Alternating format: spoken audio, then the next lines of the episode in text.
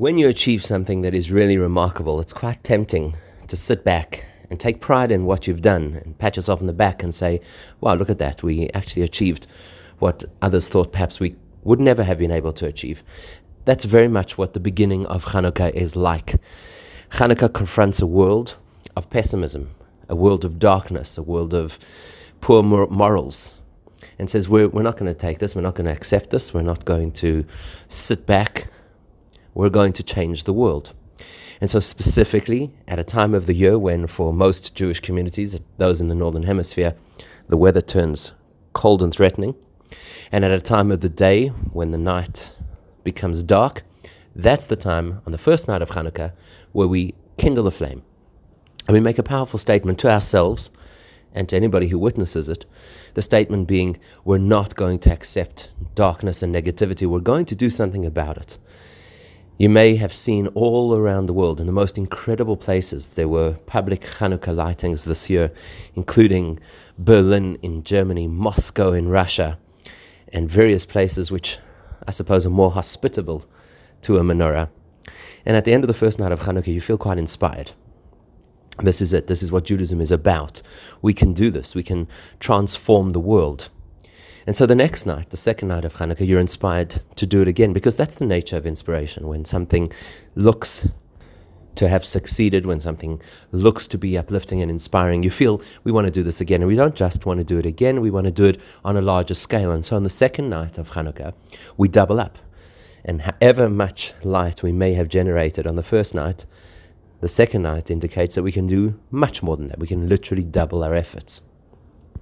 And after the second night of Hanukkah, you look at those two flames and you say, wow, it's not good enough just to illuminate the world. We can do it in far greater measure. And then you come to the third night of Hanukkah. And unless you have something really spectacular on the agenda, you start to realize this is a little bit more long term. It's going to be a few days. And it's not necessarily always so convenient. Perhaps we have other arrangements, places we'd like to go and perhaps it gets a bit messy, especially if you're using olive oil. And by the third night of Hanukkah, some of that excitement and allure has rubbed off, and some of the reality of the long term starts to set in. And perhaps that's when we have one of the most powerful lessons of Hanukkah. In Jewish law, when something repeats three times, it is what we call a chazaka. Chazaka comes from the word strength, chazak, something which is strong. And legally, it's binding. Once you repeat a particular practice three times, it becomes legally binding. It's as good as if you had promised that you were going to do it long term. So once you have third night Hanukkah, three days in a row of illuminating the world, you create a chazak. You say, this is not just about inspiration. And it's not just about this wonderful experience of, wow, we can actually change the world. It's a commitment. It's a commitment that's going to be for the long term. There's a principle we teach in Judaism which is called Ma'alin Bakoidesh Veloy Moridin, that when it comes to issues of personal growth, issues of holiness, things that have to do with spirituality, the attitude always has to be Ma'alin. How do we go beyond? How do we go further? How do we take the next step? How do we grow? Because at any time in our lives, when we plateau, at any time when we sit back and rest on our laurels, that's pretty much the first step towards decline.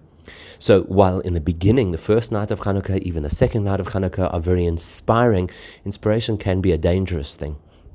Because as quickly as inspiration comes, it does tend to dissipate. The third night of Hanukkah switches us into the mode of commitment. This is not just about going with something which tickles my fancy, which ignites my soul. This is about making a commitment. This is about a, an attitude to the world. This is the day of Hanukkah where we say Hanukkah is not just about eight days of celebration. Hanukkah is about a shift in mindset to say, I will be a committed person to continuously do what I can, even if it's in small measure, to make our world a little brighter, a little better, a little more positive.